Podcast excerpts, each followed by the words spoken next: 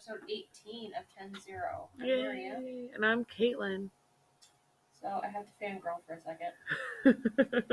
I, I made a Twitter for us because I was trying to story and and America's Most Haunted followed us back. I'm so excited. so freaking excited. I, I may or may not have, have screeched just a little bit. I'm sure we might have freaked out and asked if I was dying. I was not. she texts me and she goes, So, uh, are you sitting down? And I'm like, Yeah, why? And she told me, and I'm like, Oh my god. No. Oh my God. And I was sitting there talking to Marcus, and I'm like, Babe, babe, babe. And he's like, What the fuck is wrong with you? and I'm just like, "D- d- d- it happened. It happened. It happened. And he goes, Are you seriously fangirling right now? I'm like, no. Uh, maybe. I may or may not be. Oh, God. man. It was great. So we are two episodes away from number 20, Yeah, which makes me extremely excited yeah. because episode 20 is going to hold a little bit of uh, some fun stuff for us. I think. You think? I think. Hold on. Now Hold, have to look please. what I'm doing. exactly. Hold, please. Oh, yes. Yes. Um, yes. It, it will hold some very, very fun stuff that Some may or may not may or may not have our podcast being tracked by the Oh government. God. You know. What are you doing this? You'll find out in episode 20. Well, I don't wanna. But this week, we kind of have a twofer for serial killers. Killers. Killers. so, our true crime fact of the day brings us um, our two for one special. Not only to have another famous serial killer to talk about, but on September 10th of 1977, two serial killers met for the first time. yeah. Charlene Williams meets Gerald Gallego at a poker club in Sacramento, California, Okay. resulting in one of the worst serial killing teams in American history. How have I not heard that? Not very many people have. Um, before they were finally caught, the Gallegos killed and sexually assaulted at least 10 people over a two year period. Within a week of their first encounter, Charlene moved in with Gerald, the son of the first man to be executed in Mississippi's gas chamber. He had amassed seven felony convictions by the age of seven or 32. 72. that's a big Dear difference. Lord. Fuck? I was looking at seven in my notes and was about his age. So that was that was my bad. A Um, big difference, right? God damn it. he had also been married five times, and it was later revealed that he had been sexually abusing his young daughter. Lovely. By the time Charlene had met him, she had already gone through two marriages and acquired a hard drug habit. Gerald brought home a teenage runaway so that he could indulge in a threesome shortly after Charlene moved in with him. However, he became extremely angry when he found out that Charlene and the girl were engaging in sex without him. Oh, Mm-hmm. that's cute. the couple soon decided to find victims that could keep Gerald sexually satisfied. After two months of planning, they abducted their first victims in September of 1978. Ooh. No, thank you. Yeah. Two teenage girls, whom they sexually assaulted, beat with a tire iron, and then shot in the head. The couple, now married, waited until the following June before striking again, grabbing two young girls in Reno. However, this time Charlene became mad because Gerald started raping the girls without her while she was driving the van. When she began firing shots at him, he quickly killed the victims. Good. Yes. That's a lot to unpack. Yes. One bullet. And, and, and, right there. and the issue is, like, there's so little information on, like, who they were and everything. I could dive into this just on its own, Yeah. but I'm going based off of what the History Channel website has to tell us about, you know, our day in true crime. Um, the pace of the couple's killings quickened in 1980 In April, they kidnapped, sexually assaulted, and murdered two girls from a mall near Sacramento. Two months later, they found another victim during a vacation in Oregon. This time, they buried the victim alive. Hmm. Yes. That's one of my worst fears. Right? I don't even want to be buried when I pass No. away. No. Like, you are either going to A, cremate me and take me with you everywhere, or you're going to put me in a mausoleum with a nightlight because I don't like the dark. For obvious reasons. Yeah, and then you're gonna end up with a fucking Carl Tanzler ass motherfucker. Ugh. Let's not. In July, No, thank you. in July, the couple kidnapped and killed a couple as they were leaving a fraternity party. However, the party goers got the license plate of their car and a manhunt was instituted. Sorry, that was the word that the History Channel decided to give me. Um, because when I do these, I just kind of like copy and paste everything. I think the word you're looking for ensued. I understand that, but look, it literally instituted. instituted, initiated. That'll work. The Gallegos managed to elude authorities for a few months, but were finally caught in November in Omaha, Nebraska. While awaiting trial, Charlene agreed to testify to save her own life. Gerald Gallego was tried in both Nevada and California and received death sentences in both states. Charlene was sentenced to 16 years and 8 months in jail and was released in July of 1997. That's it. Yep. It's not cool. Nope. To my knowledge, she has not passed away. Um, She needs to. Cool. Not sorry. So, that begs the question Do you want to go first or do you want me to go first? Well, up to you. well, because somehow we managed to do this in the middle of the damn night every night. Oh, God. Okay, so we're going to move on to one of the Hoosier State's many garbage humans. Oh, Lord. What are you doing? Let's just say there's candy involved, Oh, if that gives you a hint as to who it is. I do. Have you also seen the new movie coming out? Yes, and I'm so excited for that new movie. Marcus showed me the preview, and I'm like, I'm like, I want to see it. Okay, so this technically could go either way, but we're going to stick to the true crime serial killer portion instead of the game that was the paranormal side of it, I guess. So on Christmas Eve of 1939, or Christmas Day, depending on which source you get your information from, this heaping pile of shit was born. Starting out great. Dean Corll, also known as the Candyman, Hey. grew up in a very abusive home. His parents were divorced when he was an infant, but remarried after World War II. Dean's father didn't really care much for his children and often resorted to harsh punishments for even the smallest of wrongdoings. So you could, you know, accidentally break something and Get your ass. get your ass beat.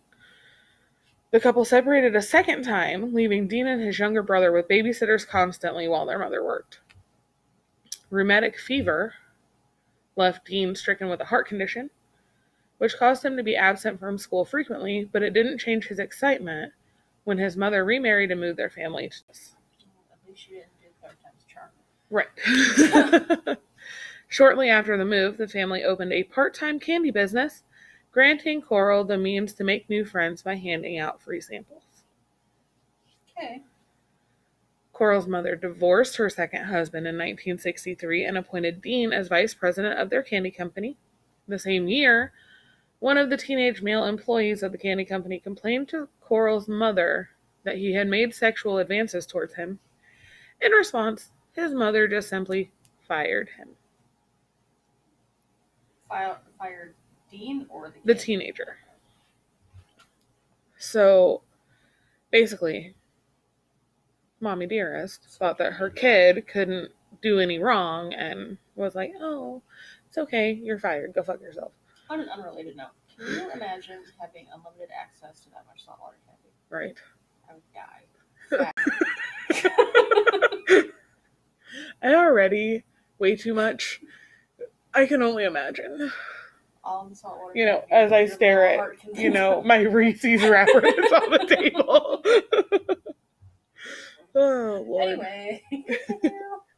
In 1964, he was drafted into the military even with his heart condition. He began showing signs of fr- flagrant homosexuality. However, five short years later, he had a sudden shift in personality and became hypersensitive and depressed.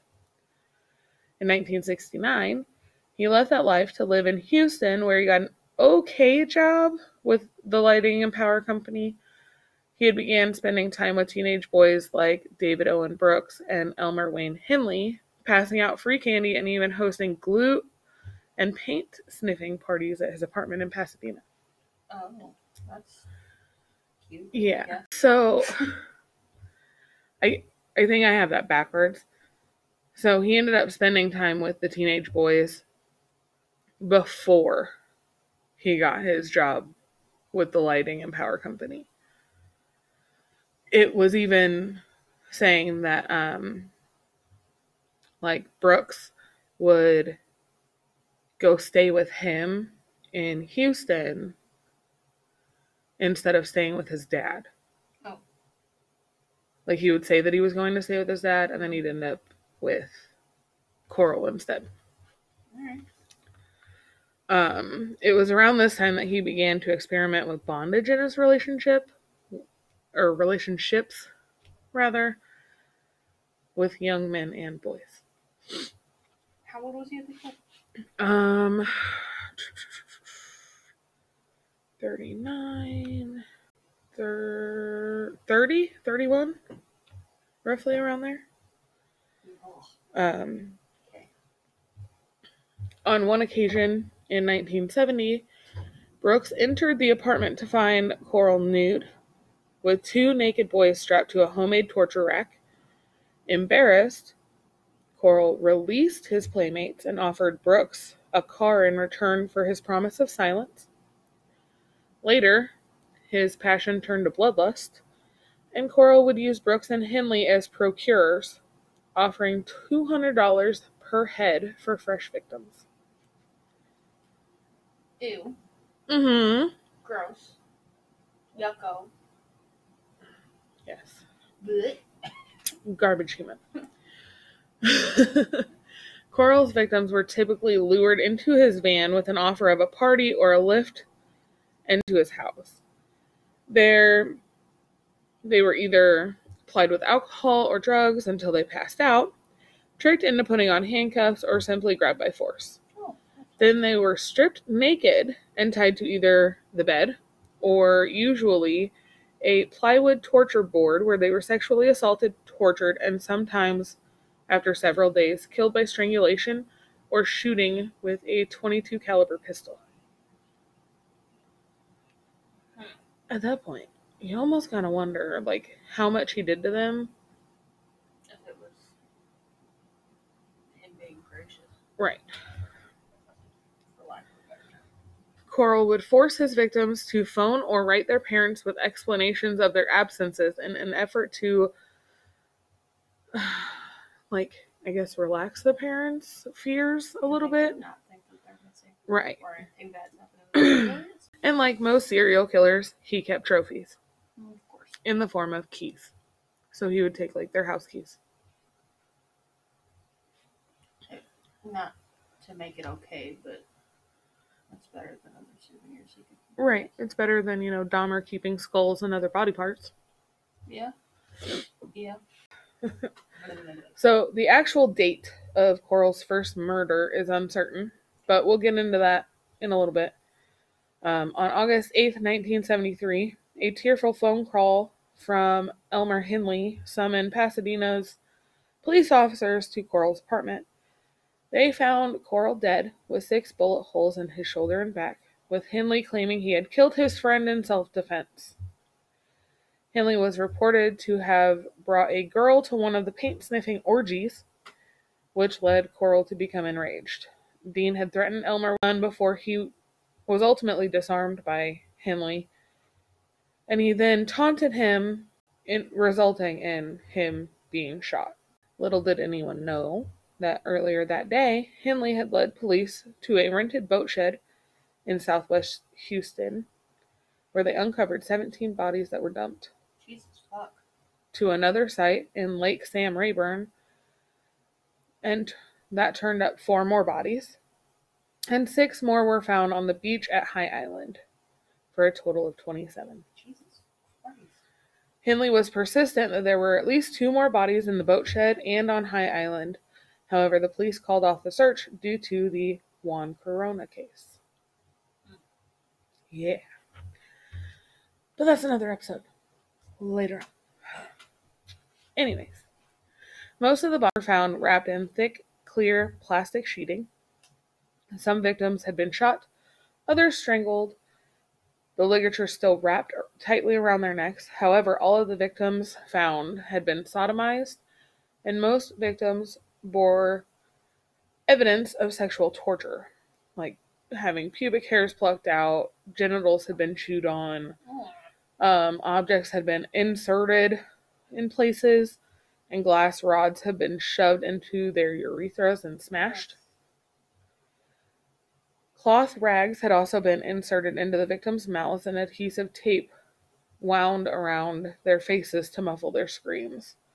In some instances, Corll had also castrated his live victims. Severed genitals were found inside clear, sealed plastic bags. Once in custody, Brooks and Henley confessed to playing a part in Corll's, Corll's grand scheme. Brooks quickly turned on Henley and stated that he was the trigger man in at least one killing, saying that Henley seemed to enjoy causing pain. They were both convicted of multiple murders, Henley in August of 1974 and Brooks in March of 1975, which landed them both life sentences. Henley's conviction was overturned in December of 1978, but was convicted and sentenced a second time in 79. So now we're going to get into the victims. All right, so in 1970, I have three different dates and three different victims. On September 25th, Jeffrey Konen, age 18, was a student at the University of Texas that was abducted while hitchhiking from Austin to the Braeswood Place district of Houston. He was buried at High Island.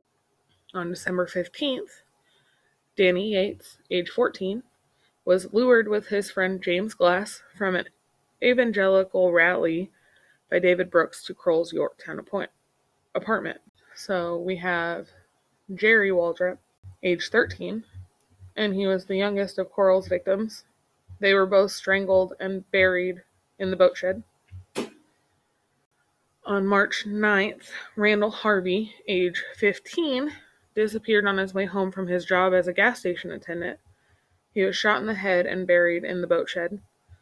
His remains were identified in October of 2008. oh fuck. On May 29th, David Hilligiest, age 13, was one of Henley's earliest childhood friends. He was last seen alongside his friend Malley Winkle climbing into a white van. Malley Winkle was 16. His full name is Gregory Malley Winkle. He was a former former employee of Corll Candy Company and the boyfriend of Harvey's sister. He disappeared on his way to visit a local swimming pool. On August 17th, Reuben Watson, age 17, left his home to visit the cinema.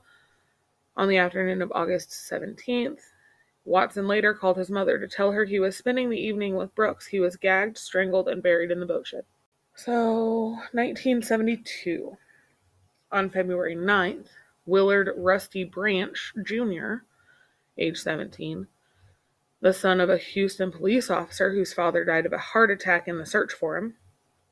Oh, Branch was cra- castrated before he was shot and buried in the boat, boat shed. His remains were not identified until July of 1985. Frank Aguirre was age 18. He had been engaged to marry Rhonda Williams, whose presence in Corll's house sparked the fatal confrontation between Henley and Corll. He was strangled and buried at High Island Beach. On April 20th, Mark Scott, age 17, a friend of both Henley and Brooks, was killed at Corll's Schuyler Street address. According to Henley, Scott was strangled and buried at High Island, although his remains have yet to be found. Absolutely. May 21st, you have Johnny DeLeon, or DeLone, my bad, DeLone, age 16, and Billy Baulch, 17. Johnny was last seen with his friend walking to a local store. He was shot in the head and then strangled by Henley. Billy was a former employee of Corll Candy Company, and he was strangled by Henley and then buried at High Island Beach. On July 20th, Stephen Sickman, age 17, was last seen leaving a party held in the Heights. He suffered several fractured ribs before he was strangled with a nylon cord and buried in the boat shed. His remains weren't identified until April of 2011. Can you imagine waiting that long for your family's body to be identified? Right? I would. I feel like so much sympathy for these families. That I I can't imagine I no having to wait that long. Lose my marbles. Like there's no there's answer about it. Right. If you think I'm cuckoo for cocoa puffs now, buddy, let me tell you. yeah. On October 3rd, Wally J. Simoneaux, age 14, was abducted while walking to Hamilton Junior High School. Simoneaux attempted to call his mother before the phone was disconnected. He was strangled and buried in the boat shed. On October 3rd, we have another named Richard Hembree. He was 13. He was last seen alongside his friend in a white van parked outside of a uh, Heights grocery store. He was shot in the mouth and strangled at the Westcott Towers address. November 12th, Richard Kempner, age 19, vanished on his way to call his fiancee payphone. He was strangled and buried at High Island Beach. His remains were identified September of 1983. On to 1973. February 1st, Joseph Lyles, age 17, was an acquaintance of Corll who lived on the same street as Brooks. He was seen by Brooks to be grabbed by Corll at Wirt Road and was subsequently buried at Jefferson County Beach. On June 4th, Billy Ray Lawrence, age 15, was a friend of Henley who phoned his father to ask if he could go fishing with some friends. He was kept alive for four days before he was killed and buried at Lake Sam Rayburn. June 15th, Ray Blackburn, age 20, a married man in Rouge, Louisiana, who vanished while hitchhiking from the heights to see his newborn child. He was strangled at the Lamar Drive residence and buried at Lake Sam Rayburn. July 7th, Homer Garcia, age 15, met Henley while both youths were in, enrolled at a Bellaire driving school. He was shot in the head and chest and buried at Lake Sam Rayburn. July 12th. Like these are all getting like way too close together. They're one right after the other. July 12th, John Sellers, age 17, an orange youth, killed two days before his 18th birthday. Mhm. Sellers was shot in the chest and buried at High Island Beach. He was the only victim to be buried fully clothed. That almost makes it worse. Yeah. July 19th, Michael Tony Baulch, age 15, was killed by strangulation and buried at Lake Sam Rayburn. Corll had also killed his older brother Billy in 1972. God, can you imagine that family? Like both of your kids. right. I'm hoping they have more kids, but Yeah. I can't decide if that's worse or better. I mean, not better, but Right. you know, I mean. July 25th also has two victims. Marty Jones, age 18, and Charles Carey Cobble, age 17. Jones was last seen walking towards Corll's in the company of Henley. Cobble had a pregnant wife at the time of his murder. His body was shot twice in the head and was found in the boat shed. August 3rd, James Dr- age 13, the son of seven day Adventists. Dreymala was last seen riding his bike in South Houston. He called his parents to tell them he was at a party across town and was never seen or heard from again. In June of 2008, Dr. Sharon Derrick, a forensic anthropologist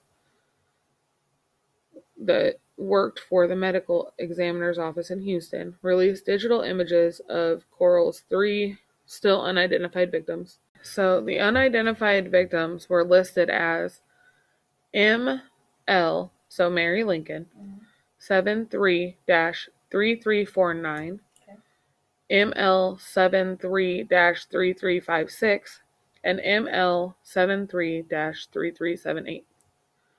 Two of the unidentified victims were found buried in the boat shed and were estimated to have been killed in 1971 or 72, whereas 3378 was buried at Lake Sam Rayburn, just 10 feet from the body of Homer Garcia, who had disappeared on July 7th, 1973. The victim was estimated to be in a slightly more advanced state of decomposition to Garcia, leading investigators to estimate that he had been killed mid to late June of 1973. So he's just stacking them one on top of the other now, Yes. literally. All of these bodies were either placed in very, very shallow graves Mhm. or they were placed like on top of each other in just like this big, huge dumping ground. It was ridiculous. A body found on a beach in Jefferson County in August of 1983 is strongly believed to be a 28th victim of Dean Corll. The body was identified November 11, 2009, through DNA analysis as 17 year old Joseph Allen Lyles, the one who disappeared on February 1st. Lyles is known to have visited Corll's apartment and had to have lived on the same street as David Brooks. He was listed as a victim after the other murders were discovered in 1973. At the time of his disappearance, Corll resided in an apartment at 1855 Wirt Road, where he lived between January 20th and March 7th of 1973, when he moved to his father's Pasadena bungalow. Brooks had spec- ugh, specifically stated that Corll had got one boy by himself during the time that he lived at this address. In addition, at the time Lyles disappeared, Henley had temporarily moved to Mount Pleasant, which leaves a strong possibility that Corll had killed Lyles without the assistance of Henley. What makes me intrigued is you have all of these kids that are lured with candy, hence the term Can't. never takes candy from strangers. Mm-hmm. You have, you know, 14 and 15 year olds going to paint sniffing parties. I understand that, like, It was the 70s. it was the 70s and there were drugs everywhere, However, but I can't imagine not knowing where my kids are. I wasn't let out of the house without a fucking interrogation. Where are you going? Who are you going with? Right. I growing up in a really really small town as opposed to where I started. So, we moved from Gary down to our tiny little itty bitty town where there's literally nothing. My parents were like, as long as we know who you're with, come home when the streetlights turn on. You couldn't do that shit back then Ooh, because this type of shit would happen. you can't do it now. And now, like, my kids, like, I was so against my kid having a cell phone until he was like 15. And at that point, he had to buy it himself. Mhm. And with everything going on in the world today, he's 11 and got a cell phone because I want to know where he's at 24 7. And if his location isn't turned on, he's getting a phone call. Fuck are you doing? exactly. Where the fuck are you at? What are you doing? Are you Whose house are you at? Who are you with? Whose hand are you Did- trying to die by today? Did you ride your bike? Did you walk? Like, there's just so much going on. And he's not allowed to cross the highway that runs through the town that we live in oh no. at all until he's at least 14. And all of his friends live on the opposite side. So it sucks. But Sorry about you at that point. if he wants to go over there and be with them, I'll gladly drive the golf cart across the highway with him Yeah, which is acceptable. just to make sure that he gets across okay. His little brother, no, not allowed. Oh, Like you are not allowed to take your brother anywhere unless you have an adult with you. So it call me a helicopter parent, call me crazy. I think that's completely justified. Right now with the way that things are, it's not the 90s anymore. We can't just, you know, let our kids roam and come home when the streetlights come on. You're asking for something to happen at that point. Exactly. So, yeah, I agree. keep an eye on your damn kids. Don't mean to sound like a bitch, but keep an eye on your kids. Hide your kids, hide your wife. Exactly. That guy. We're just not going to go that way with it. Not today. but, all right. So, what you got for me? Okay. You ready? Yep. So we're going to New Orleans. Of course we are. I'm not mad at this one. I'm not mad either. So we're gonna start back in the 1700s. Oh, Marie Delphine McCarty was born in New Orleans, Spanish Louisiana on March 19th of 1787. She was one of five children. Her father was Louis Bartholomew de McCarthy, whose father brought the family to New Orleans from Ireland around 1730 during the French colonial period. Her family was very prominent in New Orleans. Um, her uncle was the governor of the Spanish American provinces from 1785 to 1791 oh, and her cousin was the mayor of New Orleans from 1815 to 1820. okay. So we're going to move to her first marriage, which was at age 13, in case you were wondering. Of course it was. On June 11th of 1800, she married Don Ramon de Lopez y Angelo. Say that 10 times fast. Oh, jeez. Was a high-ranking Spanish officer, and they were married at the St. Louis Cathedral. Oh, which we visited. A, and it was beautiful. Second of all, she said to haunt that cathedral. of course she is. Um, then Marie returned to New Orleans with Perdita. So on her second marriage, which was June of 1808, she married Jean Blanc, was a prominent banker, merchant, lawyer, and legislator. Oh, okay. Man of many hats, if you will. Yes. At the time of their marriage, Jean purchased a house at 409 Royal Street for the family, which was called Villa Blanc. Delphine had four children with him Marie, Louise, Marie Louise, and Jean Pierre, Okay. and their father died in 1816. Oh, So she now has five children. okay. Her third marriage hmm was June 25th of 1825. She married her third husband, that was Leonard Louise Nicholas Lalaurie. Oh. See where I'm getting at here? Uh huh. Okay. He was a physician. You know what she did, right? Yes. Kind of. Kind of. So she was famous for the torture and murder of her slaves. Yes. Um, accounts of the treatment between 1831 and 1834 differ greatly. There was a author, Harriet Martineau, hmm recounted tales told to her by New Orleans residents during her 1836 visit. They claimed Marie's slaves were, quote, haggard and wretched. Um, funeral registers between 1830 and 1834 document 12 deaths of slaves at the Royal Street Mansion. Oh. Court records show that Marie freed two of her slaves between 1819 and 1832. So she's got that going for her. Yeah. Um, Martineau wrote that rumors around Marie's mistreatment of slaves was so widespread that a lawyer was sent to the mansion to remind her of the laws regarding upkeep of slaves. Oh. During his visit, the lawyer found no evidence of mistreatment. And Martineau also recalled other tales of Marie's cruelty that were current in 1836. She noted that the after the lawyer's departure from the home, neighbors saw an eight-year-old slave fall from the roof to her death to avoid Marie, who was attempting to whip her. Ugh. Yeah. The reason for this was because she was supposedly disciplining the girl because she was brushing her hair and hit a snag. So because there was a knot in her hair, Yep. she pushed Which- her off the roof. Okay, so you see,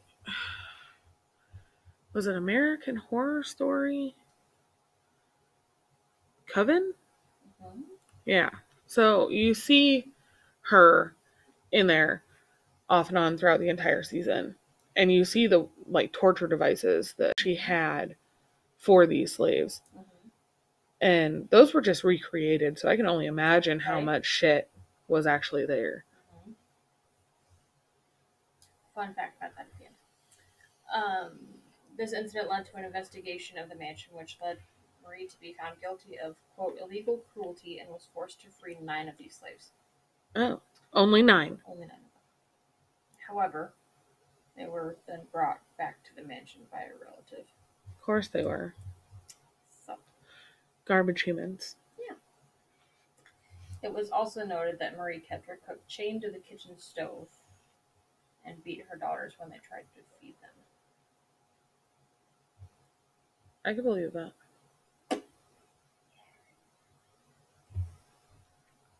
So I mentioned that the mansion burned down. Yes.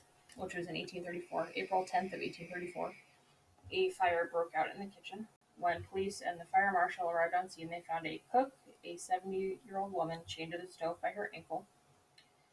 The woman said that she had set the fire as a suicide attempt because she feared being punished, saying that slaves who were taken to the attic never came back. Yeah. I could see that. April 11th of 1834, bystanders on the street attempted to enter the slave quarters to make sure that everyone had gotten out safely. However, Marie refused to give them the keys to the quarters.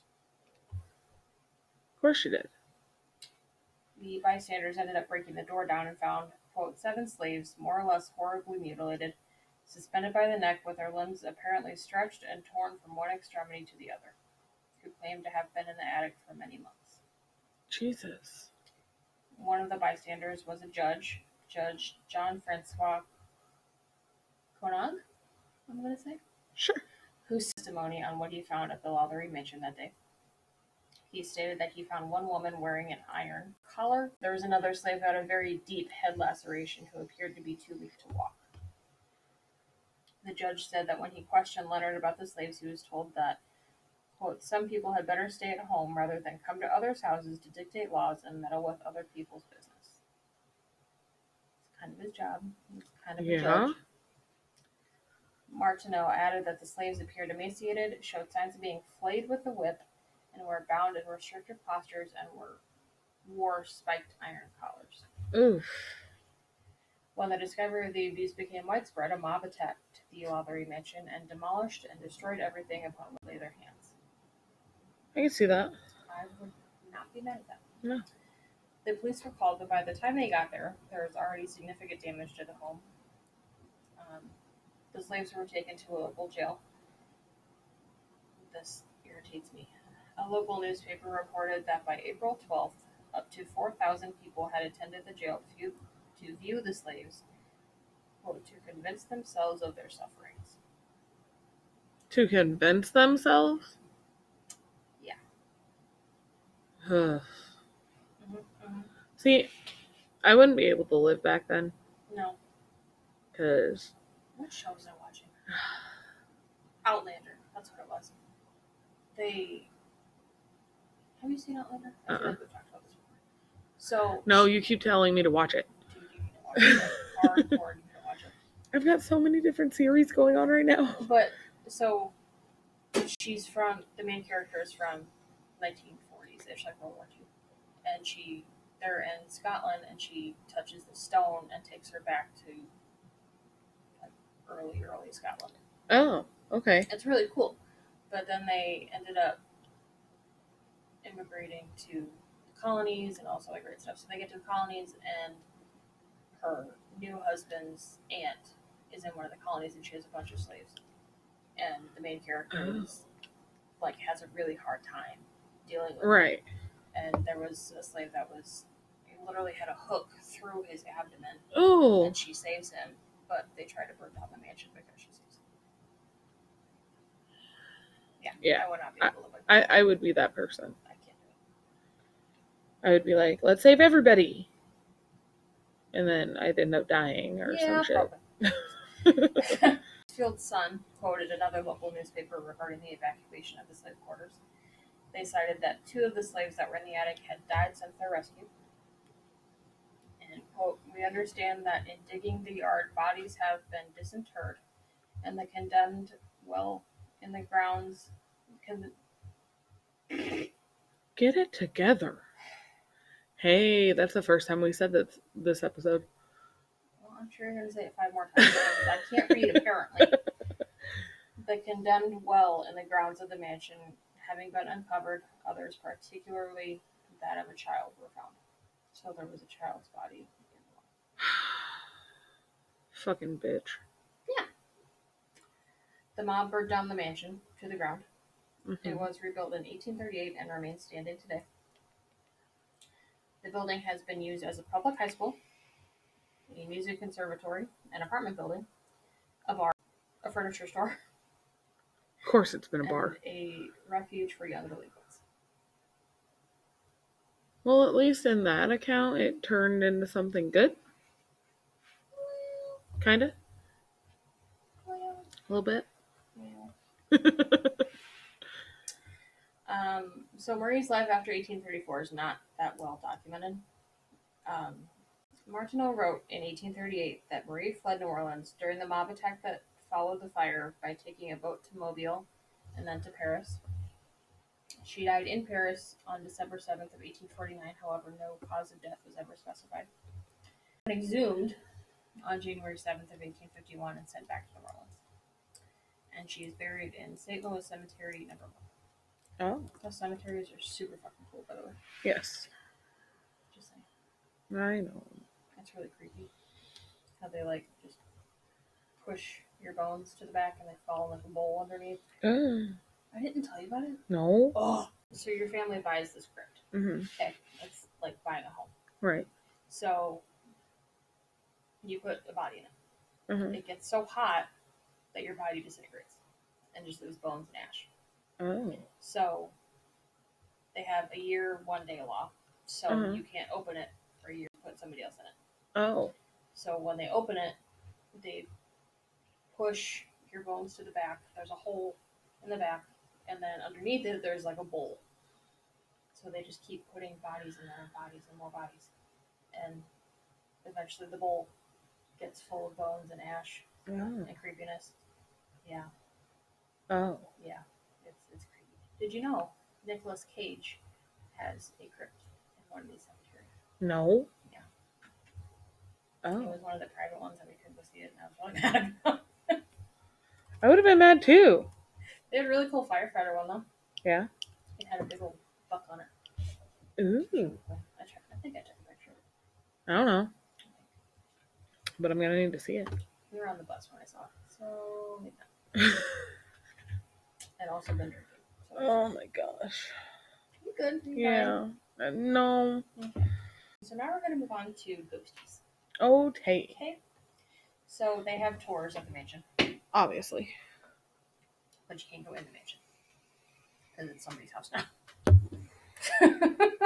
Jesus. so they have tours outside the mansion. Okay. So there's this thing called opening your home to other people, and I'm gonna need you to do that. well, he's an oil tycoon, so I'm gonna say no. Yeah, probably not. So before this person bought the house, um, tour guides have noted that they hear moaning coming from where the slave quarters used to be. Uh huh. Um, footsteps are heard within the house regularly, and people simply standing by the house reported feeling as though they were taken over by negative energy. Oh. Uh, 1894, after the building had been converted to apartments, a tenant was brutally murdered in his room. The apartment had been ransacked, however, nothing of value appearing. A friend told the police, police that the man was having problems with sprites, Oh.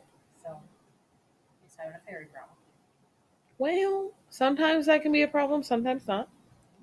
I Depends on if they're, you know, the good fae or the bad fae. I don't want to fraternize with fairies. They're, they're sneaky little shits. It's fine. Um, the friend also claimed that the man told him that there was a demon in the house and it was not going to rest until he met his end. I, I, I kind of believe that.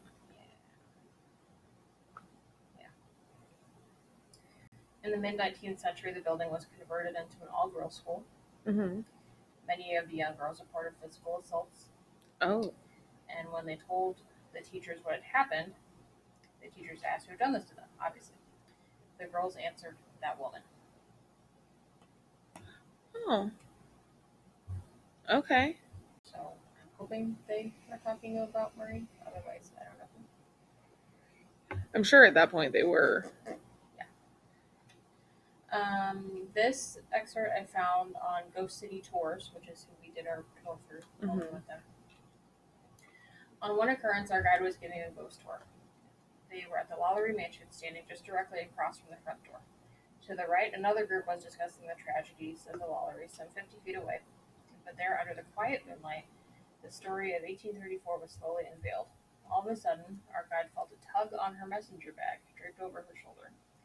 She stopped amid her story and twisted to look over her shoulder, convinced that she might find a pickpocket or someone intent on stealing her things. Right in the middle of a tour, she exclaimed as she regaled us with the story. No one was there, however, so she turned back around and got back into character.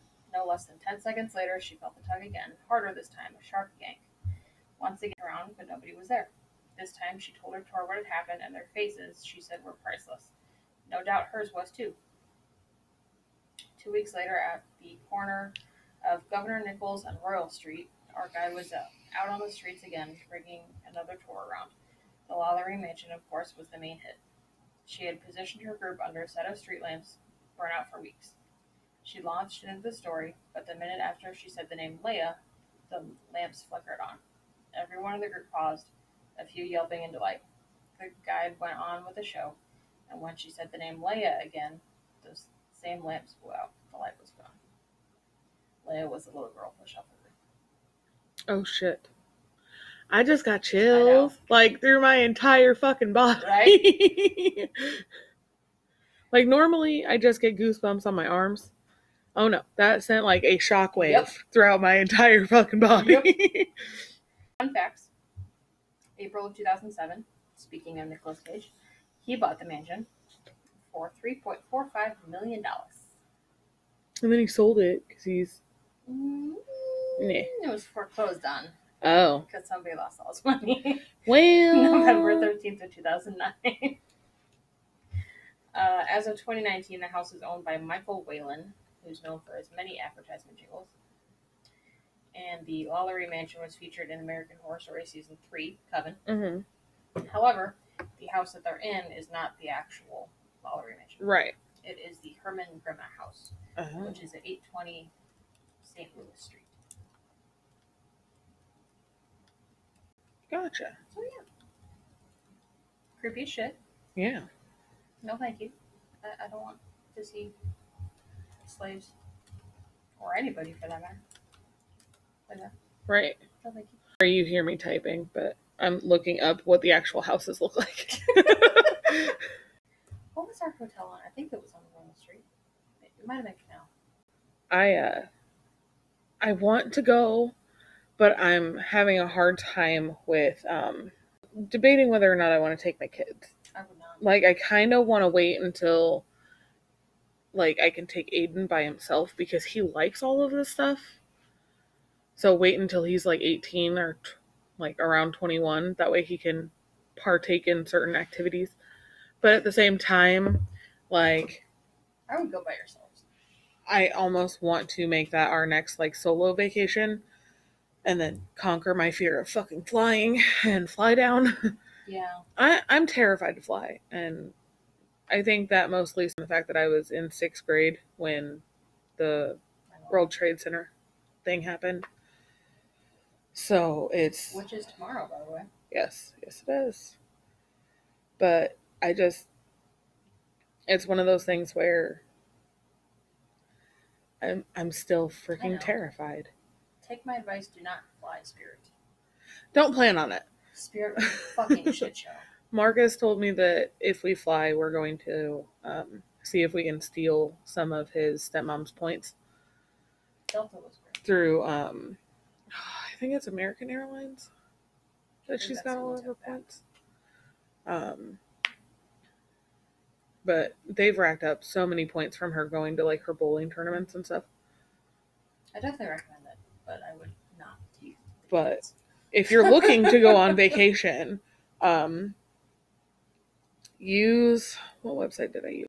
Trivago, I think, and Hey, that's Travato, sponsor and that's how um I ended up finding like our Myrtle Beach hotel. We stayed for seven days and only paid eight hundred dollars That's not bad. at the Marriott Marriott. or Marriott. Um, no, the Sheridan, the Sheraton by Marriott. Okay, um, God damn. and we had like the best experiment or experience while we were there. you're, you're me now. God damn it.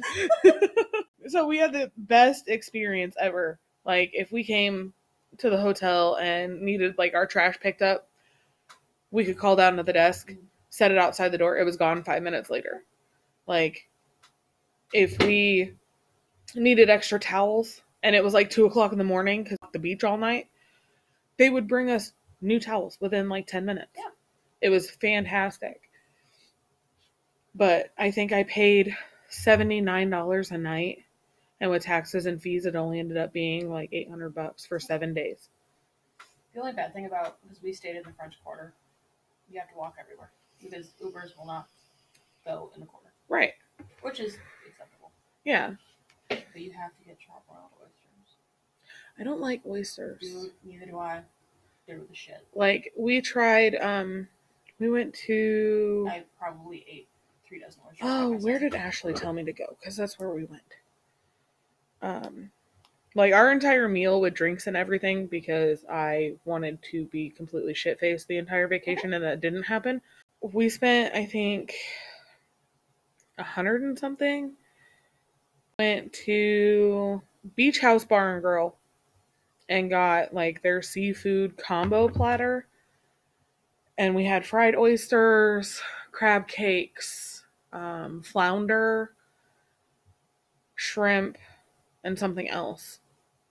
And we got like loaded nachos for our appetizer. And the food came out and it was just amazing. Like to the point where we were so full, we went back to the hotel and took a nap and didn't wake up until like almost midnight. Um, but we had also had like the 32 ounce big ass frozen drinks that come in like the little stemmed glasses. We came home with like seven. Oh, trust me, we did too. Like we I packed an extra bag just for souvenirs. we went to um what was it? Wet Willie's. That Yeah. daiquiri bar. Mhm. And we had four cups. Oh yeah. Just bringing it home from one day. And then of course I was, you know, tipsy and walking around all the stores and spent way too much money. Um but was I mad about it? No. No. Um, but yeah, I we drove, and that was that was a big mistake. Yeah. Um, we were both sore by the time we got to the hotel, and we didn't do shit. This trip was 16 and a half, Nope. and I mean, granted, we did stop and visit my friend's gravesite and stuff, but And Dale Earnhardt. yes, and we had to uh, piss his mom off by stopping at the Dale Earnhardt statue on our way home. Um, not sorry about being petty. Listen, asshole. well, don't back out of keeping somebody's kids when they're going on vacation for a week, the week beforehand, and possibly make them lose out on a. Thanks for hanging out with us. we wanted to take a second and kind of have a second of silence for all the firemen and officers that died on September 11th. That's what we do. Yes.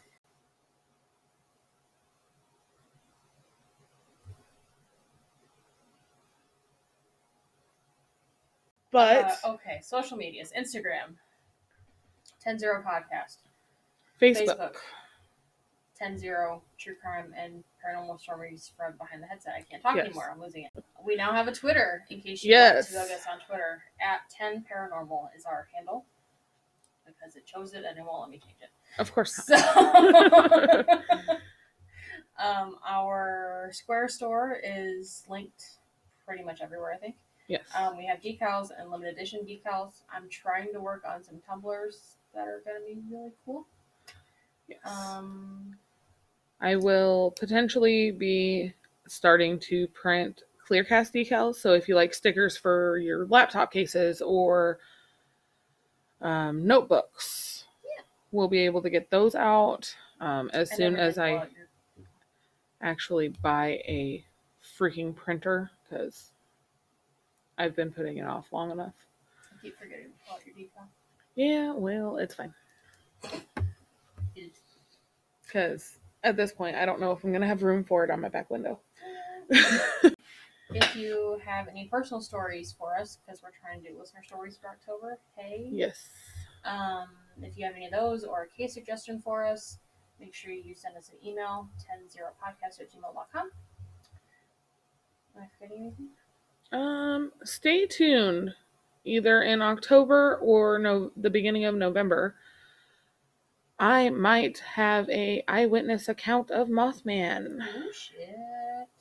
For one of our episodes. We're gonna have to do like a mini cryptid episode for that. Right. I uh I kind of want this person to be on the show, but I can't. So, anyways, thanks for listening. You guys are amazing and as always, stay safe. And try not to become the next 10 0.